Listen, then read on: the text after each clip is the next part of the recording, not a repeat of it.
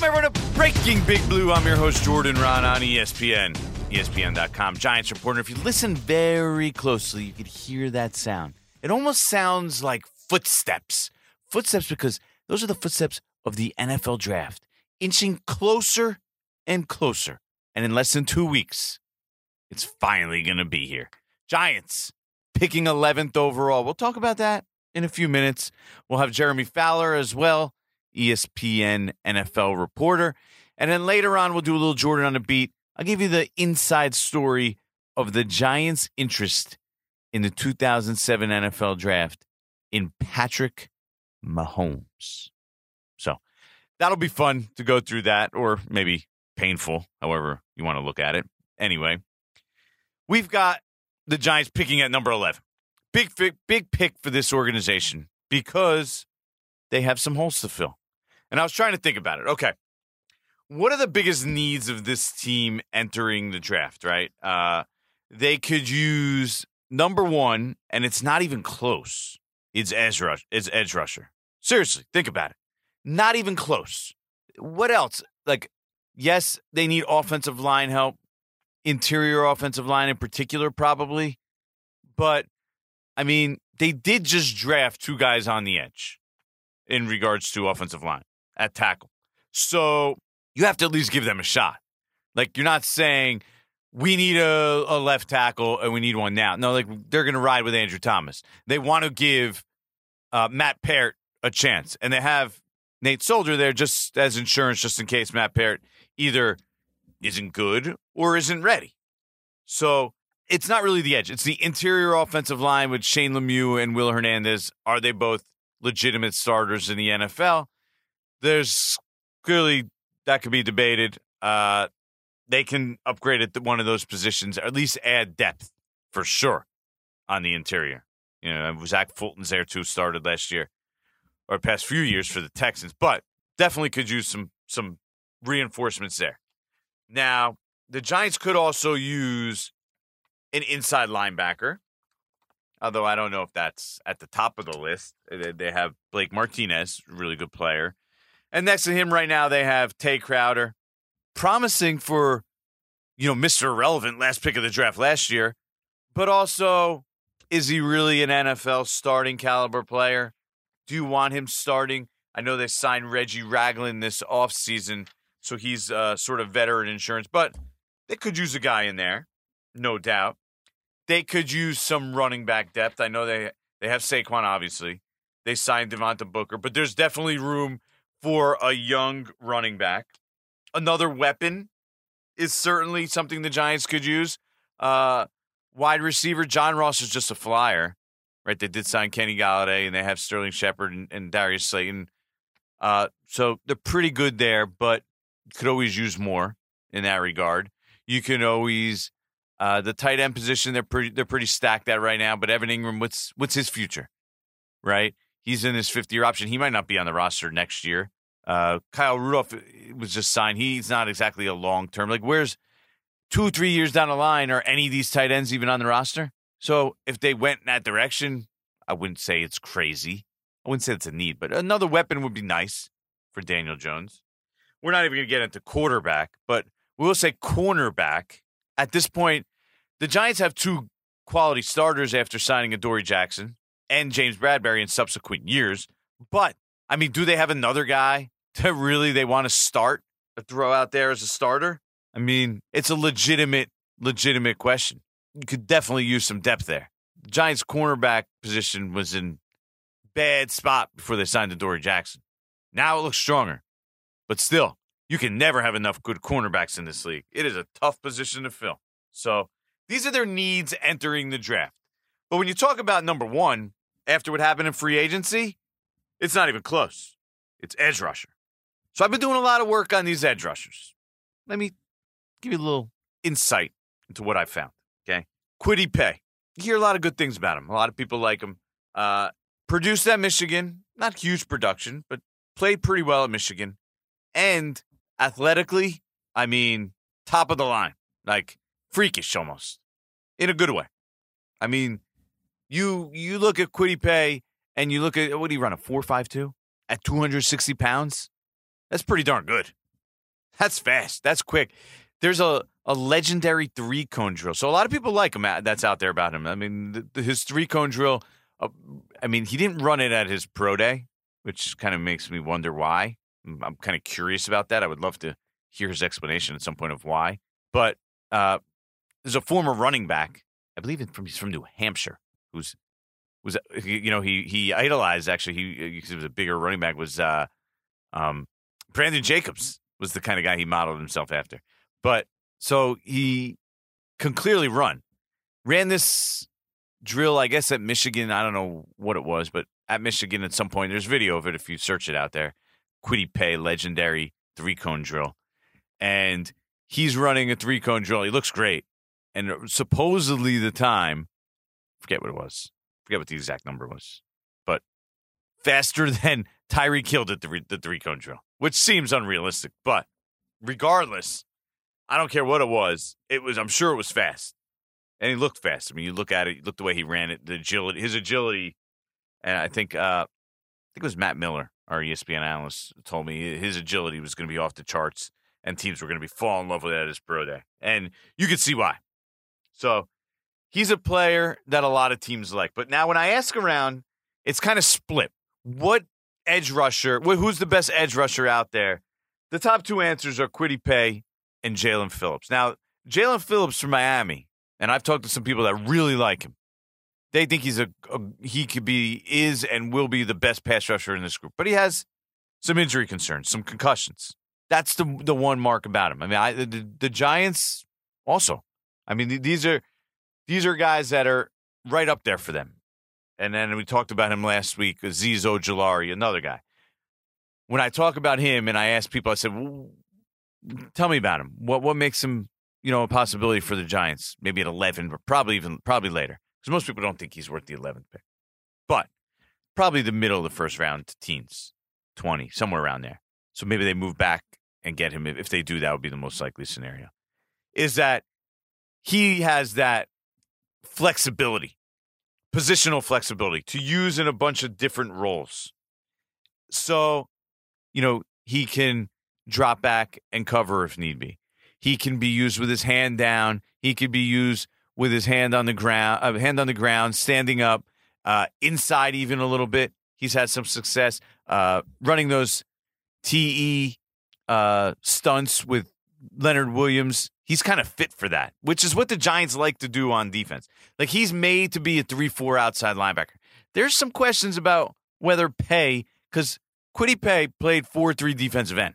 So it's a little bit of a, it's a projection to project him as an outside linebacker. Now, he has that athleticism that people think he could do it.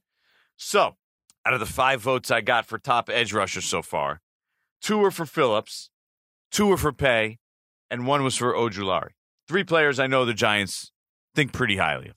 So, if they draft a guy at 11, it would be out of one of those three. If they traded back a little bit, you know, still might be those guys. Now, I don't know where Phillips, uh, the, the whole concussion thing and, you know, his past and the injury history, that kind of muddles that situation. I think, personally, if that he didn't have that background talking to people the way, from what I've heard, he would be the first edge guy off the board if that didn't exist. But it does. It does exist. So it creates some questions out there about those guys. Now, some other guys you talk to, uh, Greg Rousseau, right? He's a guy, Gregory Rousseau, another Miami guy, was a big name, had a lot of sacks opted two years ago, opted out this past season.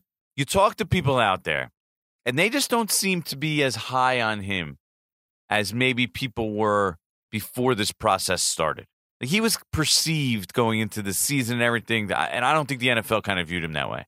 When they went back and they looked at the tape, you saw a lot of his sacks were uh, quarterbacks holding onto the ball a little bit too long, um, coverage a little bit, just sort of like effort plays. So really good player, long. Like there's a lot to like there, but probably needed to take his game to the next level this year in order to be the guy that he was being made out to be as the, you know the top the, the top edge rusher in this draft. And that's kind of why there's a possibility Rousseau lasts until the bottom of the first round, maybe even slides into the second round. I don't think that's a crazy thought at this point. I really don't. Although I think the way this is going to turn out, and this is what the Giants have to consider, there's not going to be any edge rushers in the top 10 picks. So around the 15 to 20 range, you'll see some start going off the board. And there'll be a bunch of guys that go between like 15 and, and 32, let's say. You know, so you got Phillips, Kwity Paye, Jalen Collins, Ojulari, Rousseau, uh, Joey Tryon. Uh, all these guys, I think, are sort of in that range. Jayson Oweh, uh, Carlos Basham. So all these guys are pro- are going to be probably top 50 picks. So I just named how many? One, two, three, four, five, six, seven, eight. Oh, you know what? You know who else I didn't even include? Uh, where is he on my list? Oh, Zaven Collins, depending on how you look at him. Not a natural edge kind of guy, but really an outside linebacker. A lot of teams like him, actually. Uh, he'll go. He's going to go in the first round. It seems like as well. So that's about nine guys. So nine guys in like the top fifty-ish picks. It's a lot. None in the top ten, but nine in the top fifty.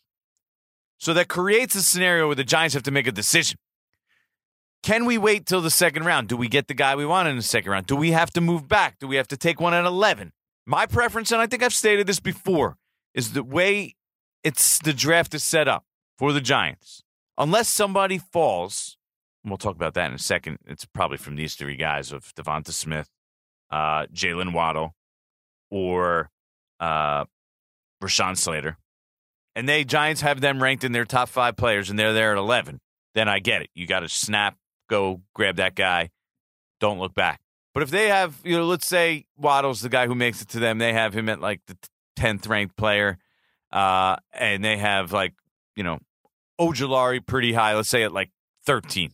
They want to move back a couple spots to try and get Ojulari and go back to like 15th, 16th pick and try and get Ojulari later or Phillips or whoever their guy is. I think that's the way to handle this draft. That to me seems like the best value for the Giants in this draft. Get back a few spots, get that edge rusher, and move on. Now, if they wait till what do they pick? Uh, they pick 42. You wait till 42. Who's to say that one of your top edge rushers is still there? Unless you have, you know, like I said, eight or nine guys might go in the top 50. Unless you have, uh, unless you like all eight or nine of those guys, which is unlikely. Some of them might not be a fit for their system. Some of them might have an injury history that the Giants cross them off. So it's a lot. It's a risk. It's a risk to wait until that second round, or if you want to trade up. And I don't think this is the move for the Giants because I think they need more draft capital to use their second round pick and trade and move back into the first round and at least give up another pick. Like you willing to give up your third or fourth rounder to get back into the end of the first round? Then the Giants will only have really three picks in the first five rounds. I don't think that's the route for this team. I don't think that's the right move for this team at this time. They're not like on the verge of winning still. They need to take more cracks at it. They need more shots at it. So I'd actually like to add an extra pick in these first four rounds by moving back from 11 to, let's say, 18. You gain a pick in the first four rounds by doing that, and then you get your edge rusher there. Now, here's the dilemmas. Okay, I, I, I created some scenarios. Let's say it's Smith, Jalen, uh, John Jalen, Jaylen Waddle and Devonta Smith are still on the board when the Giants pick 11. Who, I'll go, who would the Giants pick? Okay. That's what we'll do here. Who will the Giants pick? I'll pretend I'm the Giants and give you give you my best guess. Guesstimate. Okay. You got Jaylen Waddle or Devonta Smith. I think in this case, from what I'm hearing, the Giants, ah, this is a tough one. I just hear good things about Devonta Smith. It makes me feel like he's the kind of weapon. Like forget the size for a second. And I know it's I know it's it's hard to do that. I for I'm just I just think that's the way they would go. I, I just think that they think he's the better player. He went out there this year and showed he was the better player. Waddle is the better athlete. Smith, I believe they think is the better player. Uh, the other scenarios I created. Okay, so now we did Smith over Waddle. So Devonta Smith or Rashawn Slater on the board. Now, Slater, it's debatable. It depends who you're talking to around the league of who people think is the best offensive lineman in, in the draft. It's either, for the most part, at least at, tackle or offensive lineman in general, uh, Penei Sewell or Rashawn Slater. So he's thought of very highly, Slater. And I just think, look, Dave Gettleman, offensive line, the Giants have questions there. They can find a spot for a good offensive lineman, whether it's tackle, whether it's guard, whatever it may be. They could use him. If, if it's a top end player, you take him and you improve that line. You have pretty good weapons, and they're probably in pretty good shape. So I do think when push comes to shove there, the Giants will go with Slater. That's because they signed Kenny Golladay, by the way. Probably close on the board. Patrick Surtain or any of the edges. I think the Giants will go with the edges. I do. I do. I don't think there's going to be that big a difference between Surtain on the board and the edges. And now, the edges, when I talk about them, let's say, all right, start with Phil. Uh, we'll start with Kwity Paye against Ojulari. Okay, Azeez Ojulari. Ah, tough one. I hear a lot of positives for the Giants with Ojulari. Kwity Paye, a little bit of a projection. I'm going to say for what the Giants are doing, and I know the Giants like both players, that they're going to go with Ojulari in this case because he fits what they do better. That they're probably close on their board. I'm off, obviously guessing on that part, but that they're close close enough on the board where they like the guy who fits them better. And I think that's Ojulari in this case. So then you put Phillips up against Ojulari. And here's the here's the one. Here's the thing. And we'll end on this and get to Jeremy Fowler in a second. If Phillips checks out completely for the Giants, injury history and everything, I think he would be the pick over Ojulari or Paye. So I picked Ojulari over Paye. Now I'm going Phillips, Jaelan Phillips from Miami best pass rusher in this draft from most from majority of the people I talk to. If and it's a big if at this point, but I think it's possible that he checks out and then they go with him over Ojulari. If that were the case, and then if you have Phillips against Patrick Surtain, I think they would. And, and again, Phillips checks out. Big if, but they would go with Phillips, who, as one person told me, you know, beast. That's what they said of Phillips as a pass rusher. Like straight pass rushing. That's he filling that box of getting after the quarterback off the edge. He's the best option out there in this draft. And with that, on to the next one. Feeling like you need a marketing degree and an extra day in your week to successfully market your small business? Let Constant Contact do the heavy lifting for you. Constant Contact's award winning marketing platform has powerful tools that make it easy to grow your audience, engage your customers, and sell more to boost your business.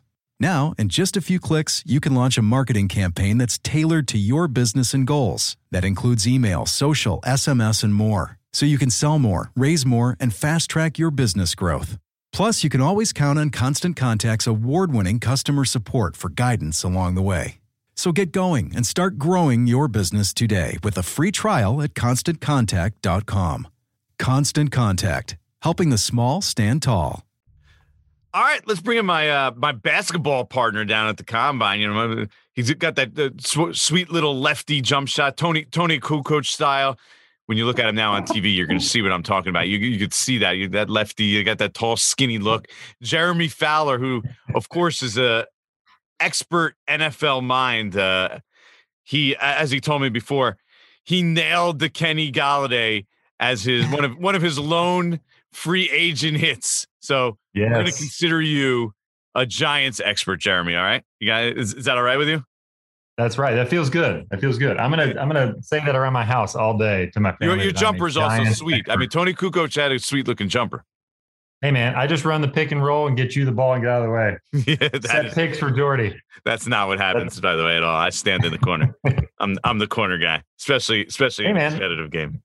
Corner guy makes a good living now. You just hit hit the open shot. I know. Shoot I three know. all day. I do not shoot like uh, you know, some of these Steph Curry or or Kyle Korver likes that Just stood in the corner, and never had never had to do anything. That's it's not not my role.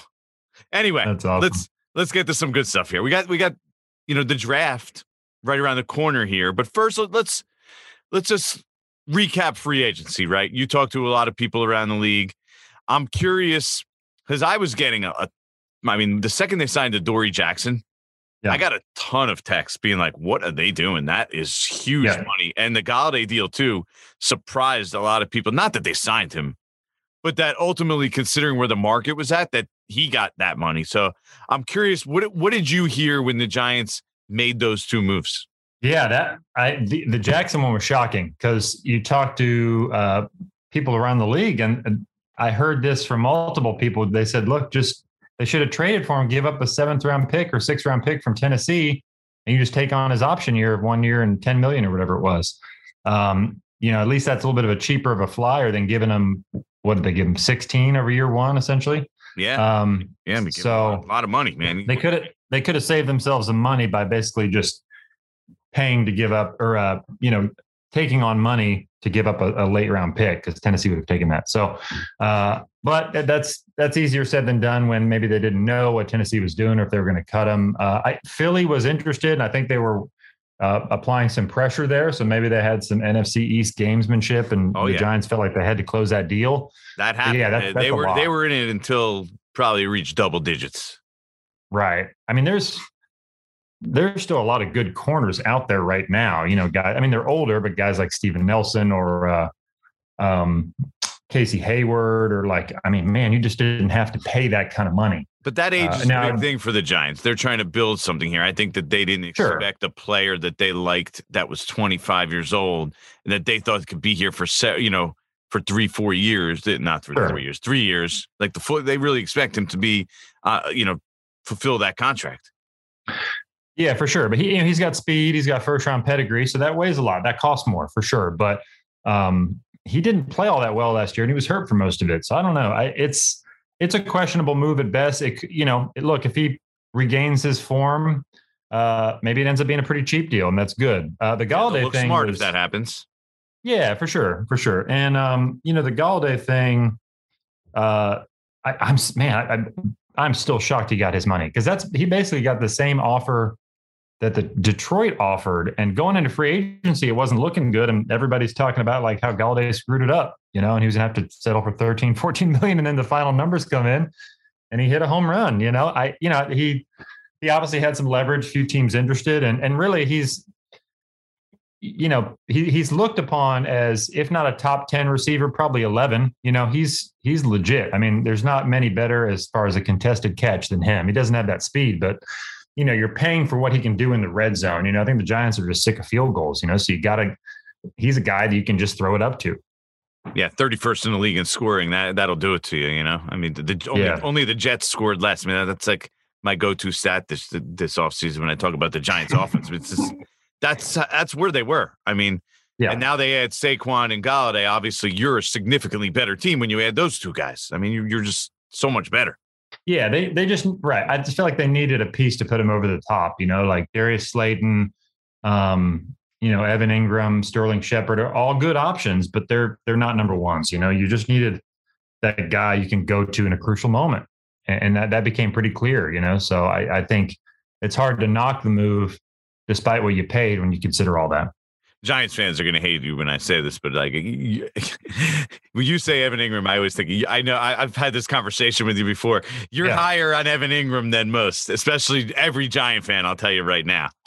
I know I am. I, I will have to take that loss too. But the king I of the um, Evan Engram fan club right here. it's crazy, but you know I, I did um when I was doing this project over the summer, like I was ranking players one to 10. And I just had a few coaches I really trust. You know, I talk to these, I have these coaches rank and, and some, some of these coaches just like love this guy and they sold me on him. Um, they just said, watch his route running, watch how smooth he is. And it, it, if you just watch that, it's true, but um, there's more to it than that. It, it comes down to production and you know, not dropping the ball and all that stuff. So yeah, I'll, I'll take worry. that loss. Don't worry, don't worry. Loss. I'm on the I'm on the boat with you. I think my bold prediction for this year was like, you know, Evan Engram's going to break out. Like I, have done it like every year now. Like he's like one of those guys that you know, the, the talent like just entices you. You just you just want to yeah. dream, and yeah. it's just not coming fully together. But you just refuse to believe that it's not going to. But you know. So we're we're on that boat. We might as well go down and keep going down. We're already there. So like you know when I'm when I'm thinking of like my bold predictions for this year, I'm definitely going to go in on Evan Engram again. Like I'm just going to keep. Yeah, we're going. We're going down with the Engram boat. It might sink, but you know, if, if it stays afloat, it's going to be beautiful. And then when he goes to a new team, we're gonna eventually we're gonna be like, he's the new situation, the change, you know, the change of scenery. It's gonna be good for him. Evan Engram's gonna blow up this year. We're, we're gonna be that guy. Watch, he's he's gonna go to the Chiefs in 2022, and and he's gonna catch 80 passes. They're gonna do like a Kelce Engram two tight end set, and they're just gonna kill it. Well, the, the 49ers actually, you know, you say that it's funny. The 49ers actually called last offseason. Like they they were in yeah. the they were big in the market for another tight end. Like that was Kyle's and, yeah. John Lynch's plan, like to try and yeah. get the double tight end. And so because they, you know, they didn't have that dominant wide receiver. Now they did a good job filling that, that you know, some of those wide receiver spots. But yeah, they were looking for a guy to put next to Kittle and run a, a ton of two tight end of really good, you know, receiving tight ends and sort of looking to exploit the market that way. Who, was the big free agent that yeah. signed with Cleveland? What was his name? From uh, which one? Last oh, tight end. Austin Hooper. Austin Hooper. They were in on Austin Hooper. They called for Evan like, This is interesting. So yeah, yeah, I think that's it's if you can get your offense set up Patriots. that way, you can dominate. Right.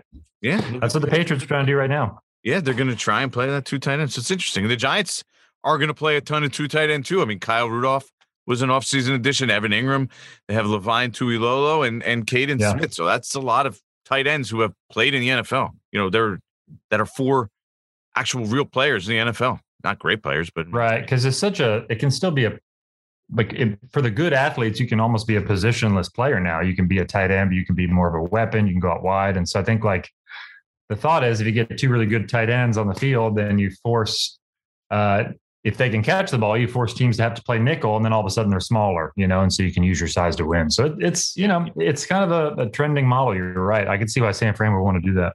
Well, let's move into the draft. Well, Kyle Pitts is one of those guys, obviously. So, uh, you are you in the boat that Kyle Pitts has basically a zero percent chance to make it to the Giants at eleven? Yeah, I would say. Yeah, I mean, look, let's leave the wiggle room at two percent.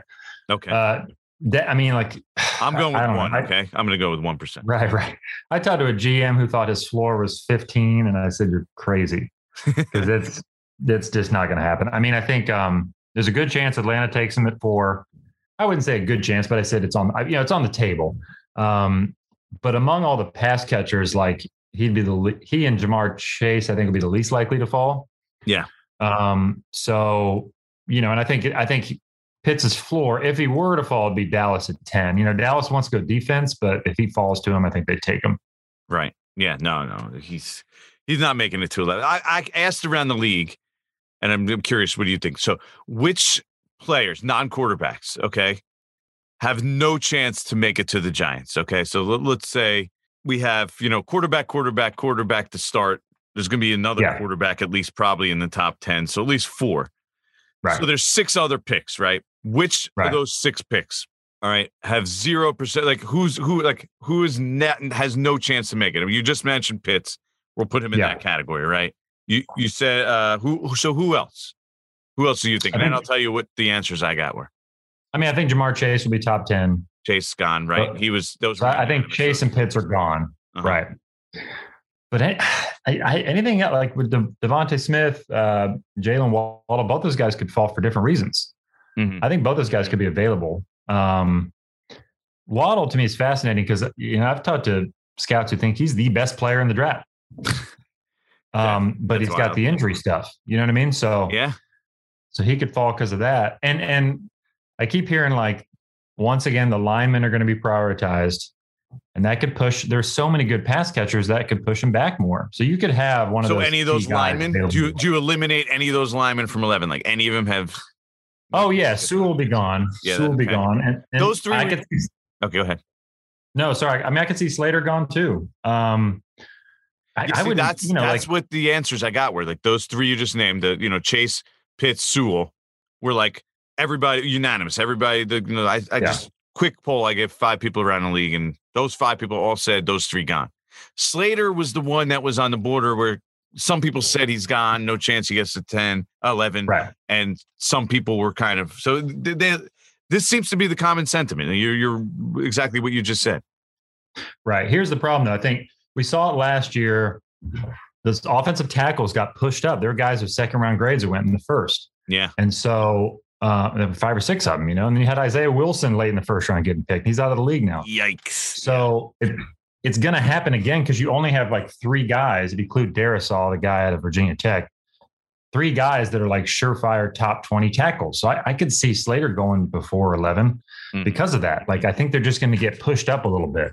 Well, you tell me. Um, You tell me. What would you rather have? Like if you have, if you're building your team, we've seen, you know, it, wide receiver is not the hardest position to fill. Offensive line is, Yeah, especially tackle, significantly higher. Which is more premium position to you? I mean, right? I would go. I? I would go Slater all day if I were the Giants.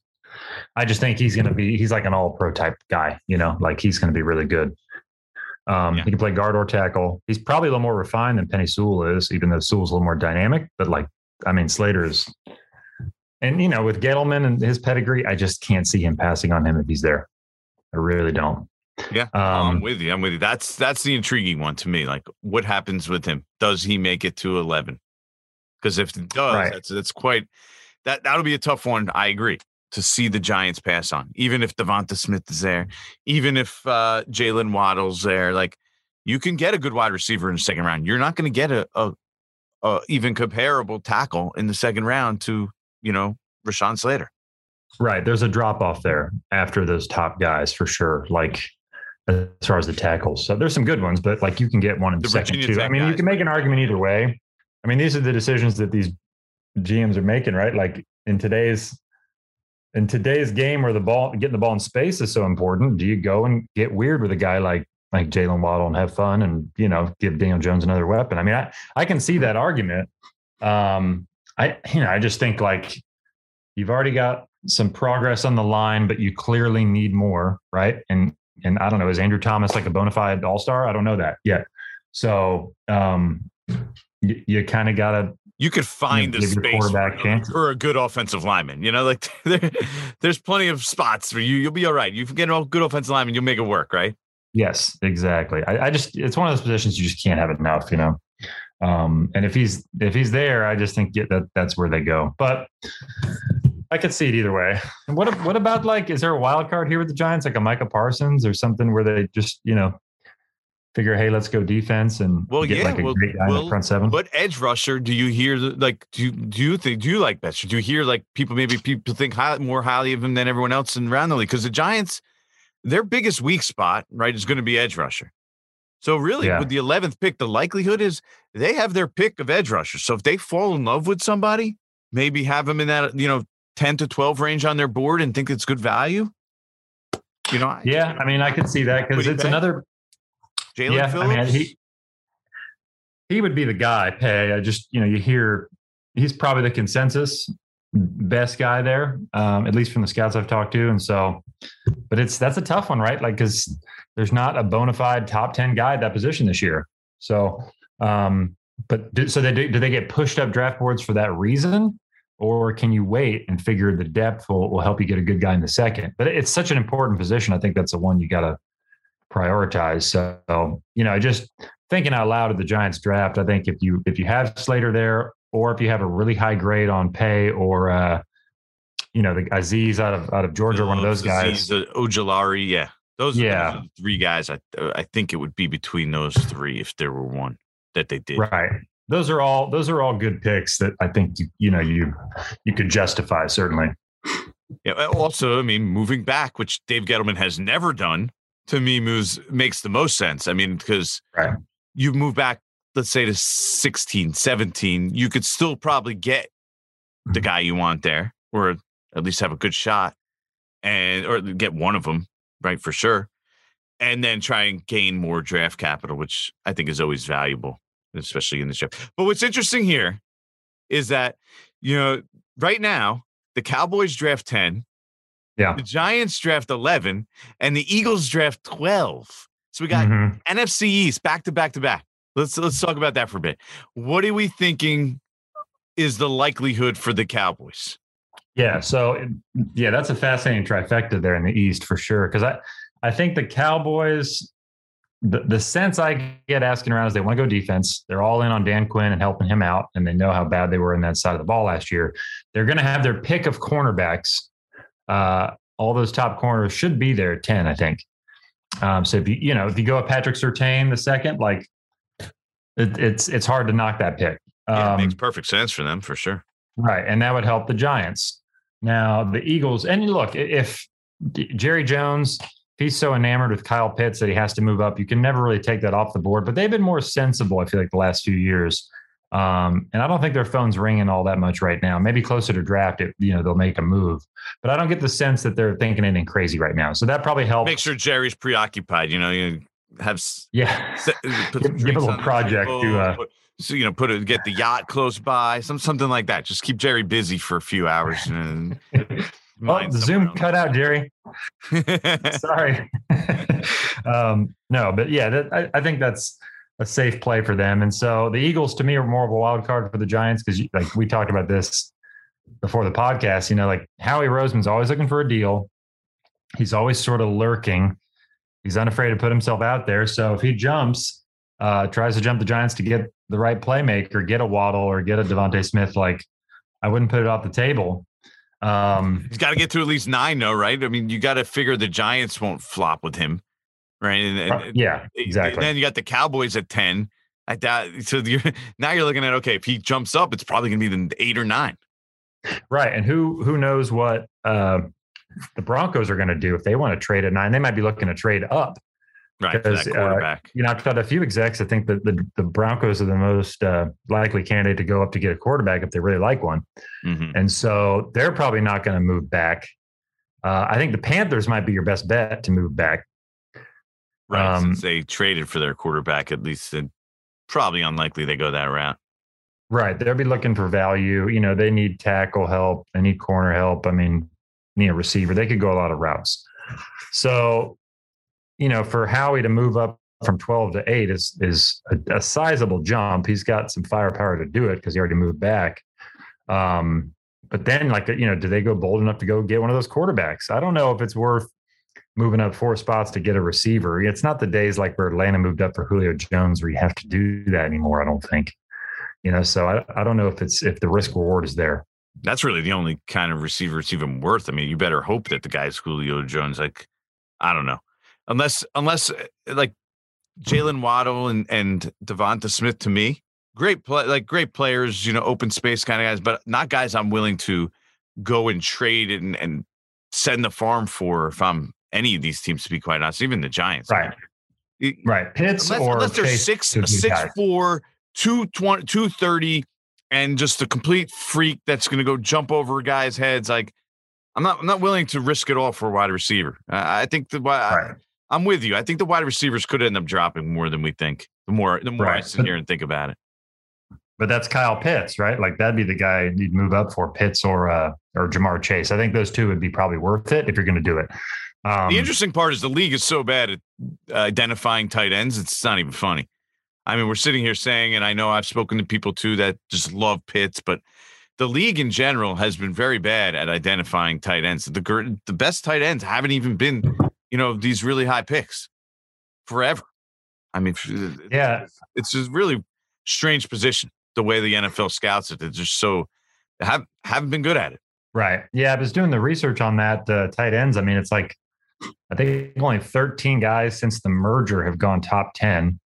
And the last top, the last fifth overall pick at tight end was like 1972. So like there, it's, there's not a precedent for a guy going really high. Where did Vernon Um, Davis go? He was Vernon Davis went sixth in whatever 2006, I think it was. Um, but you know, he's not the route runner that Pitts is. So like, you know, if it's going to happen, it's going to be Pitts. I mean, he's just he's you know he's a guy you use all over the field. I think teams recognize okay, there's this is the best tight end film we've seen in 15, 20 years.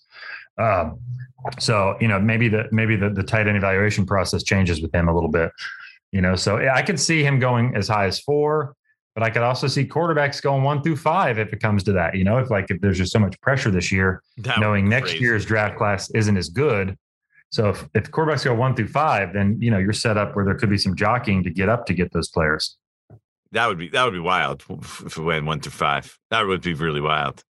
Yeah, I still think it's unlikely, but you know, I mean, teams And can three, get and the, the likelihood is three out of five of them will probably bust out. yeah, at least Yeah, and and it's if crazy. if three of them are good, are actually really good, legit, you, that's like a miracle. Mm.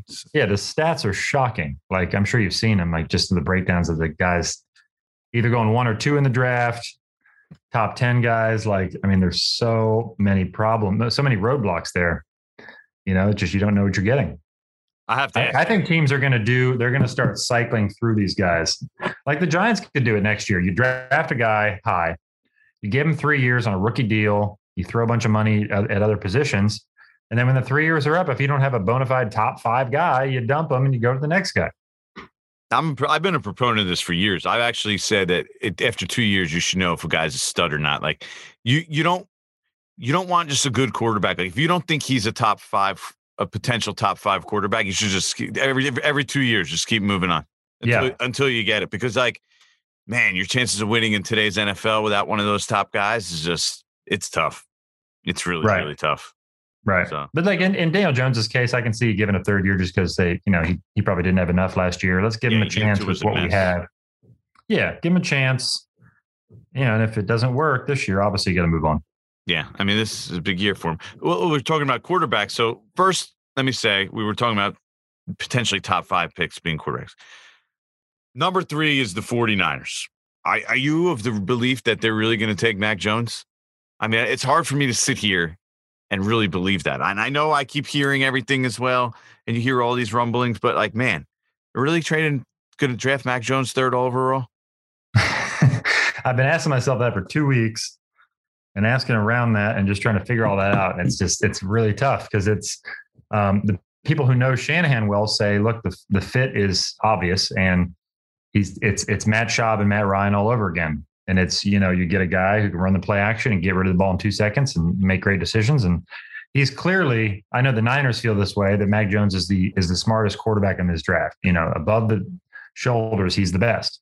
Um, now, does that mean he's a first round talent? Even probably not. And teams, some teams still don't even have first round talent. So, do you move up nine spots to get a guy who's just not exotic? Probably not. Um, so, but I don't know. The fit's so good that teams don't know what to think. Teams are trying to figure that out. I know that with Justin Fields and Trey Lance having a second pro days and the Niners being there, I know that's swaying some teams thinking that maybe, okay, maybe Mac Jones was a smokescreen and that they're going to give, you know, they're going to go with Fields, who, if you would have, if you would have mapped this out six months ago, Fields would have been the obvious pick. Right. So um, I, I tend to think it's going to be Fields. It's just, you know, it, there is a lot of Mac Jones buzz and you kind of have to decipher if you think it's true or not. Yeah. Like we said, like, I just think you, I don't know.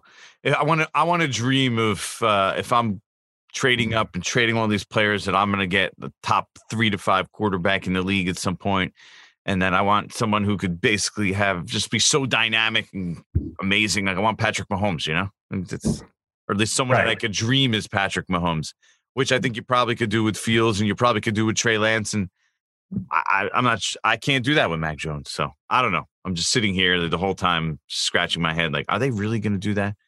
Now, and you look at the Washington right. football team now, also right there in the middle, middle of the draft. Yeah, I think they're 15. No, they, uh, they're, yes. no, they're more than uh, they made the playoff. Higher, yeah, yeah. Uh, I'll look it up in a second. Uh, but what what what's your take on them? Is is a quarterback in their future? Are they going to roll with Ryan Fitzpatrick? Is that where we're headed? I know I know that's the, the plan for this year, but are they really not going to set themselves up for the future? They're still going to be stuck without a quarterback in the future? So I, I think they'll see what kind of value they can get a quarterback, and I think they'll take one somewhere. Here's my prediction: I think they go with somebody like a Kellen Mond, right? Because you you're wherever you're sitting in the draft in the first round, you're probably not going to get one of those top five guys. Mm-hmm. Um, but day two, you can get a guy who started a lot of games, four year starter, a complete opposite of Dwayne Haskins who was a bust, uh, you know, started the one year in college and then was a bust. We saw Mitch. Mitch Trubisky, same thing. One year in college as a starter, not enough experience, kind of showed on the field in the NFL. So like Chicago, Washington, those are two teams I could see going for a guy like Kellen. Um, you know, where there's upside there, good athleticism and arm strength, didn't show it all in college, but also like managed a lot of wins and games over four years. Like that, I think that's attractive to some of these teams as a day two guy, you know, like somewhere second or third round. So in the meantime, um, they could they would, could build as good a team as they want right there, and they're not really going to be going anywhere until they get a real quarterback. So that, that you know, yeah, that's true. But I mean, Fitzpatrick, he you know like the problem with him is you don't know 16 games that you're going to get, but you know for certain games you're going to get lights out. You're going to get 400 yards. Like he's going to be throwing it all over the place. So you know, like I, that's kind of intriguing to me. I think give him a year, see what he can do. Yeah, I mean, yeah, for the year, I'm fine with that. But I, if I'm if I'm a Washington football team fan, I want to have something a plan for the future. I want to be set up for the future. I mean, that's the it's the only position that essentially, you know, eh, that matters. If you don't have it, you really don't have any chance to win a Super Bowl or get deep in the playoffs. I mean, I'm not I'm not I'm not I'm not the biggest Ryan Fitzpatrick guy in case you couldn't tell. I see that. I mean, like um, you said, like you said, he's good for like stretches. He'll be, you know, yeah, he could be good for like a three game, four game stretch, but I mean, 16 long term, not a buyer. Draft a guy, yeah. Draft draft Kellen Mond, sit him for a year and start him in 22. I don't know. That's that's not the sexy plan, but it didn't work out for them this year. Like Deshaun wasn't available. They struck out on Matt Stafford. I thought they were going to go harder on Sam Darnold, to be honest. Um, and they I know they were intrigued by that. They just didn't go all the way with it. So, um, so yeah, it is what it is. But I, I think uh, I think they'll draft somebody top three rounds. Which which to me makes and I know Giants fans listening to this, they're going to hate me for saying this to me. Like when I look at the NFC East, I say, all right, who's the favorite for the division? I look at the Cowboys and I say, they have the best quarterback in the division by a pretty wide margin right now. I'm so to me, they're the favorites. I mean, I mean, Washington has Fitzpatrick, who is good enough at this point to to win some games with for sure. The Giants have Daniel Jones, jury's out, and the Eagles have Jalen Hurts. I mean, basically uh, essentially a rookie, right? I mean, yeah, he played a handful of games. So to me, the Cowboys would be the favorite. You agree or disagree with that? Mm, I don't know if I'm ready to go all the way there yet. I mean, we give the Cowboys so much credit for just having good offensive players, but that clearly has not been enough. I know Dak yeah. got hurt last year, and it is what it is. But um, I'm, you know what? I'm going to go to the Giants. I'm going to go to the Giants right now. Look at Giants you trying to suck up, suck up to the crowd here. No, nope, no, nope, I like it. Joe Judge. I think he's going to put his his stamp on year two. In fact, I don't I don't wonder if he doesn't have some draft influence this year. Some moves they make are Joe Judge signature moves. Maybe well, a trade back. Trade you mentioned back, trading back. If they trade right. back, you got to assume that yes. Joe Judge is a big part of that. No, I mean yes. Gettleman has never done it ever in 54 selections. Yep. Ever traded back. And the Patriots, maybe they do it this year. The Patriots, and I think, uh, I mean, every game they lost, most games they lost were by like 1.4 points, right? Like every game felt close. So I just think maybe they bridge some of those gaps again. Yeah, I mean, look, it's all a projection, obviously. But if Daniel Jones plays well, this team could be really good. The question is how how good can he be, and what level of a player is he? We're in, we're gonna have to find out. That that's their fate rests in Dan, Daniel Jones. I mean, that, that to me, that's what, where it stands. Like they could be, if Daniel Jones is an average quarterback, they're a pedestrian team. If he could be a good quarterback, they'll be a good team. Well, what's average though? Because like last year, he was probably below average. He was below average. Like if average is like the Andy Dalton Mendoza line, like the you know, like Kirk could do like is, 24 and 12. Oh yeah. If he if he does 24 and 12, then they, they and 12. Right. If he goes 26 and 12, 4,000 yards, they win the East. Okay. I don't I don't disagree with that. If uh, I need to see him do it, obviously, and not you know that that can't include 12 touchdown interceptions, but like you know the 12 fumbles, you know. But right. yeah, you know, I, no, I agree. I mean, it, that's what I'm saying. It's all it's all a projection, and I do think he'll be better. I mean, you're adding, giving him Saquon Barkley and and Kenny Golladay, who just you know, you're adding those two players to your offense, just just those two alone. If you take it from a big picture, you add those two guys, you should be significantly better. Right, and you just gave Adoree Jackson twenty six point five million guaranteed. That's going to put you over the top right there. I, I'm Look, they're a better. There, uh, we could sit here and joke about the money and the amount that they paid for those guys, but I and this is what I say, and, and I don't really worry about money too much in general with the NFL because yeah. I have people you can get out all these deals. I have people who run caps and they always tell me like don't don't worry about we don't even worry we don't really worry about cap that much. I mean this year they did more because this this was a outlier year, right? The first time in in this is a, this is the one out of 50 years that it's just the the cap went down, there was a pandemic, they lost 4 billion dollars the league in revenue like this is the yeah. one out of 50 years that you really don't plan for because Uh, you know, Yeah. who plans for the the one out of fifty? But uh, they're a better team, the Giants. Like those guys are upgrades from what they had before, significant upgrades. Like, uh, Ga- Golladay Yeah. compared to Golden Tate at this point of his career, and Adoree Jackson, you're putting him in over guys like they had five guys start at that position, none of who are NFL starters. Okay, so Right. I mean, they're big a, a secondary of Bradberry, Peppers, Logan Ryan, Adoree Jackson, and Xavier McKinney's pretty good. It is pretty good. Better rush the passer. They still got to rush the passer. That's that's the key. They could rush the passer. That defense would be really good. Like Yeah. take it to the take it to like the next level. Good. I really believe. I don't know who's going to rush the passer though. I know hmm. that's a problem. Well, whoever they get in this draft, that's who's going to rush the passer. They need that. Yeah. They're Yeah. going to need that guy to come in and be a factor year one, which is a tough ask. I mean, it's a, that's not an easy. It's not an easy ask. It's a position generally that takes some time for guys to blossom. No doubt. So, All right, let's play a little game, and then we'll, we'll get out of here. Let's Okay. play a little draft rewind. I'm going to let you be D- Dave Gettleman. Put on your Dave Gettleman pants, jack them up above your belly button. Okay, pull your so- pull your socks up. Get your glasses, put them on the bridge of your nose. Okay, 2018. We're going to go back to 2018. Play a little draft rewind. You got the number two pick. This is we're, we're going to be complete revisionist history. Let you sit there, be the armchair quarterback guy. What are you doing in 2018? You got the number two overall pick. The Giants draft Saquon. The options, obviously, you know, we're not going to include Lamar Jackson because that wasn't really realistic, right? I know he ended up Right. being MVP. But you got your options there were like Sam Darnold, Josh Allen, uh, Yeah. Bradley Chubb, Quenton Nelson, trade down. You get a chance to go back in time. What are you doing there with that two pick? Well, this is this is easy, right? I mean, like, where's the challenge here? It's Josh Allen. Okay. What am Well, I missing? You, you know, some of the options are you could trade back, add more picks, get Quenton Nelson, and then get the quarterback in one of these next two drafts because we're about to get to 19 and 20. Right. So if I was picking second that year, knowing what the climate was, taking Josh Allen second would have would have brought a little heat on my chair, right? Like that would have been a pretty bold move at the time.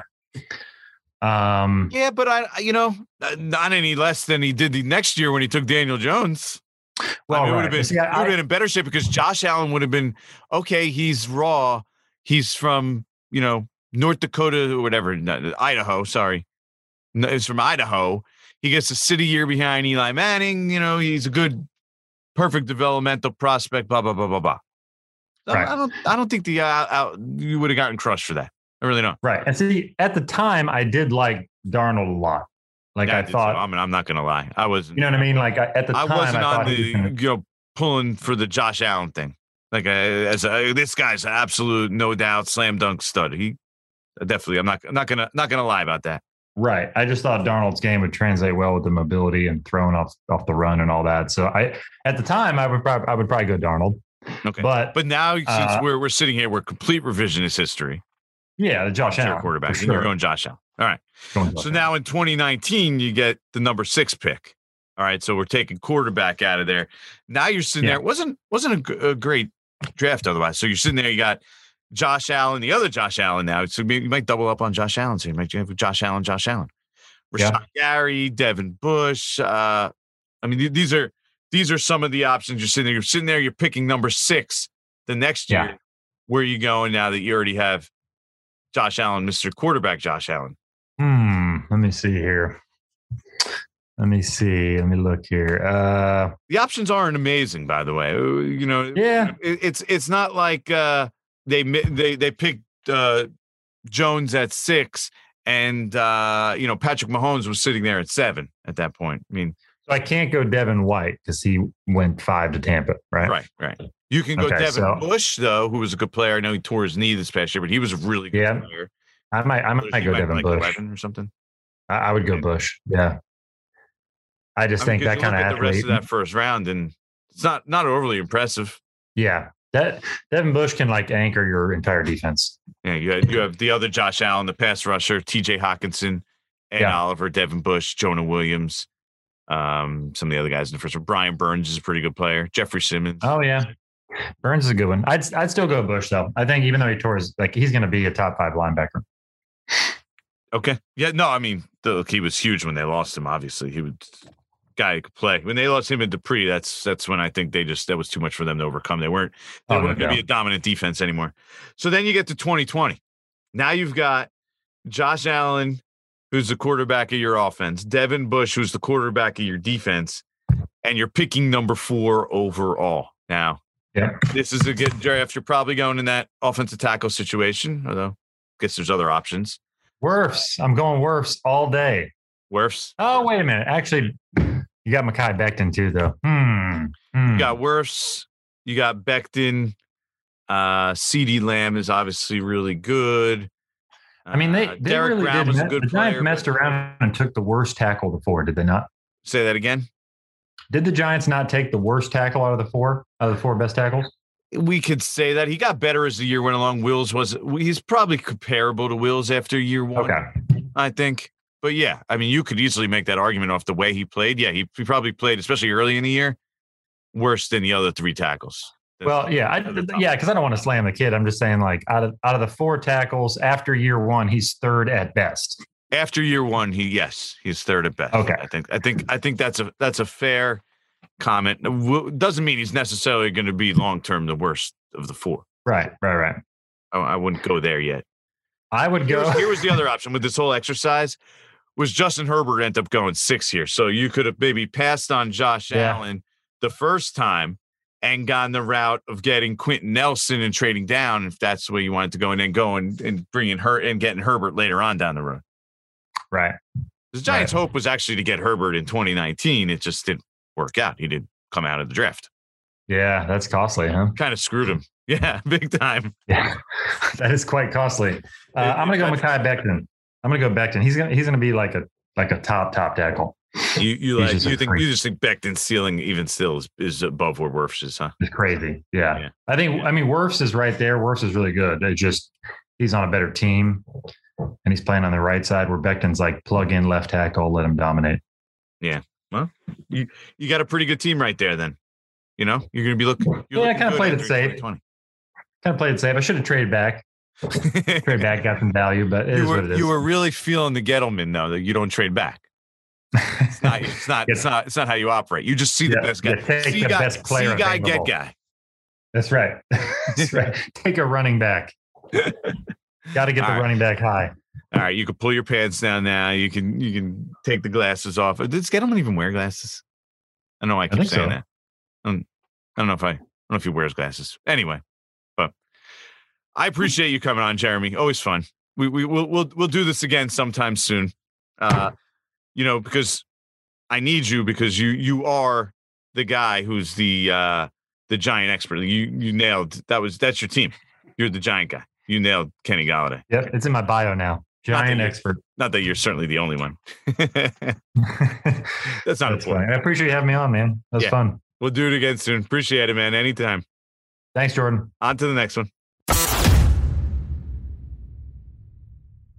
This podcast is proud to be supported by Jets Pizza, the number one pick in Detroit style pizza. Why? It's simple. Jets is better. With the thickest, crispiest, cheesiest Detroit style pizza in the country, there's no competition.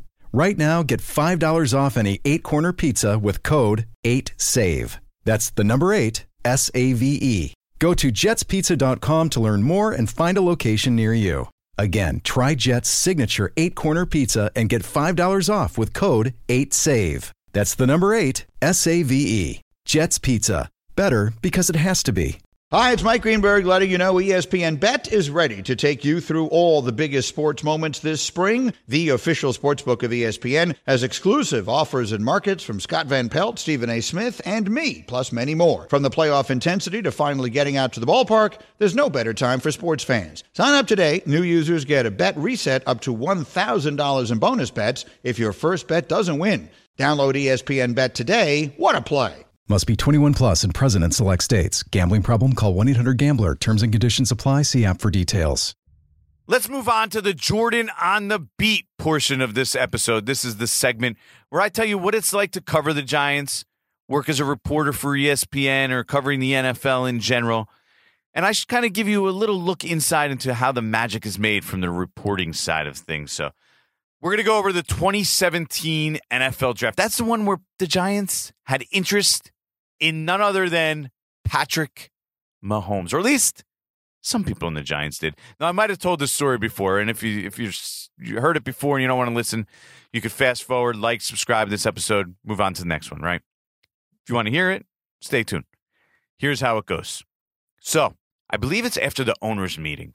So, only one person from the Giants coaching staff or front office goes to Patrick Mahomes' pro day. That one person is Ben McAdoo. Now, remember, the Giants picked 21st in this draft. Patrick Mahomes ended up going 10th overall. Now, Ben McAdoo loves, falls in love, right, with, with, with Patrick Mahomes. He sees the potential there, says, if you can cut out some of the ridiculous, crazy throws that Patrick Mahomes was making at Texas Tech, their talent is there. That if thing if you coach him up and things turn out right, he could be the best player in the league. Now it wasn't a slam dunk. There was there was risk to it, obviously. Like you know, his game was flawed in college, but the traits were there that the potential. Okay, this guy could turn out to be a legendary, great player, which is what happened. Right, he's the best player in the league pretty much right now. You, you can argue Aaron Rodgers, him, whatever, a few others, Aaron Donald, but he's up there. He's that good. Now, McAdoo's in love with him. Okay, so I believe. So I believe is Mike Sullivan, the quarterback coach at the time. So they're, you know, they love him, but the Giants draft twenty first, and the front office at that time, you know, led by Jerry Reese, Marc Ross running the draft, and even the ownership. You know, Chris Mara's involved, and uh, some some of the other big names that have say in the Giants organization. Most of them are not in love with Patrick Mahomes, at least not to the degree that Ben McAdoo is, not to the degree of knowing they'd have to trade up and give up significant a significant package to get up to get Patrick Mahomes. So draft day comes. And I believe it's the, the, the Thursday of draft day. And Anita Marks, who works for us here at ESPN, reports that the Giants are interested in, in Patrick Mahomes, trying to trade up. So I'm thinking at the time, I had spoken to some other people in the organization and they weren't in love with Patrick Mahomes. So I'm like, that's that's kind of strange. That's kind of strange. I can't imagine the Giants wanting to trade up for him. So I believe I I reached out to McAdoo at the time. I, I think it was. I think I even got an email back from Ben saying that that's not true. That they they they weren't not that they didn't like him as a player, eh, because obviously Ben did. He loved him as a player, and Ben would have loved for he maybe was pushing the, the the organization to trade up, but that they weren't at the time. And this was like an hour before the draft, trying to trade up for Patrick Mahomes. So maybe they had maybe he had tried to push them to trade up. Maybe he wanted them to trade up, but it, it wasn't going to happen. You know, the, the, the Giants weren't universally in love with him. And think about it for a second. The general manager, who in this case was Jerry Reese, didn't even go to the guy's pro day. So for them to then be sold on a quarterback and trade up for him would have been wow. And then drafted him would have been wow. That would have been a wow move. I mean, seriously, think about that for a second. So they didn't necessarily try, or at least try hard to trade up for him, despite maybe some people in the organization saying they should. We should try and get this guy. But no move is eventually ever made. The Chiefs trade up for him, get into the 10 spot of that draft, select Patrick Mahomes, and the rest is history. The Giants, I'm sorry to break your heart, Giants fans. This is, this one is going to hurt. I know. They stay at 21 and they take Evan Engram, who right now is like sort of the whipping boy. Everybody, no, everybody's mad at Evan Engram. They, he stinks. He can't play. He drops everything. Blah blah blah. Which I think is over, overblown a little bit at this point, but still not a fair trade off. Now, granted, one is pick 10 and one is pick 21. Huge difference, but that's kind of the way it went down there. And so, even though McAdoo wanted to probably trade up for and try and get Patrick Mahomes or whatever, get him any way possible, it wasn't going to happen. And the Giants, despite their head coach loving the player, you know that's not the way they work. There's no, there's nobody with that much power, especially when there's a general manager in place and the general manager is select ultimately making the pick for players. Was never going to happen. So no Patrick Mahomes, and here we sit. What four years later? Giants have now picked uh, second, sixth, fourth, and eleventh overall. I would say that Ben McAdoo on this one probably would have been right. Probably wanted to would have wanted to have traded up for Patrick Mahomes and given anything and traded anything that they could to get that guy. But it's a lot easier for us to say these things. And again, we're doing it again with uh, in the earlier segment with with Jeremy uh, sitting there armchair quarterbacking the draft. Yeah, of course it's easy to do it after the fact. The reality is guys are going to hit and miss in the draft all the time. You just have to hit on some big ones. You just have to have uh, you know, a 50, you hit a 50 percentile even in the first or second round and you're you know, you're going to be doing really well. But it's got to be you got to get some big ones in there. You got to have some big hits. That's that's what we're looking like with the Giants right now. They're only going to be good if Gettleman has some big hits, right? Saquon, uh, Daniel Jones, Dexter Lawrence. Like they need some of these guys to develop into pro perennial Pro Bowlers, all pros, somewhere, some way, shape, or form. Otherwise, it's gonna be it's gonna be a tough ride. But that's the end of this episode of Breaking Big Blue. We got a couple more draft episodes for you before the draft actually arrives. So come back, stay tuned. As always, like, subscribe, tell your friends, email me, Instagram, Facebook, Twitter, TikTok, Clubhouse. I don't know. I'm whatever I'm naming. I don't even know what I'm saying anymore. These too many social media platforms. But you know where you could reach me. Feel free to reach out, throw me draft questions. I'll have a, a Giants After Dark. I'll answer your questions soon. That's the end of this episode of Breaking Big Blue. I'm your host, Jordan Raanan. See you next time.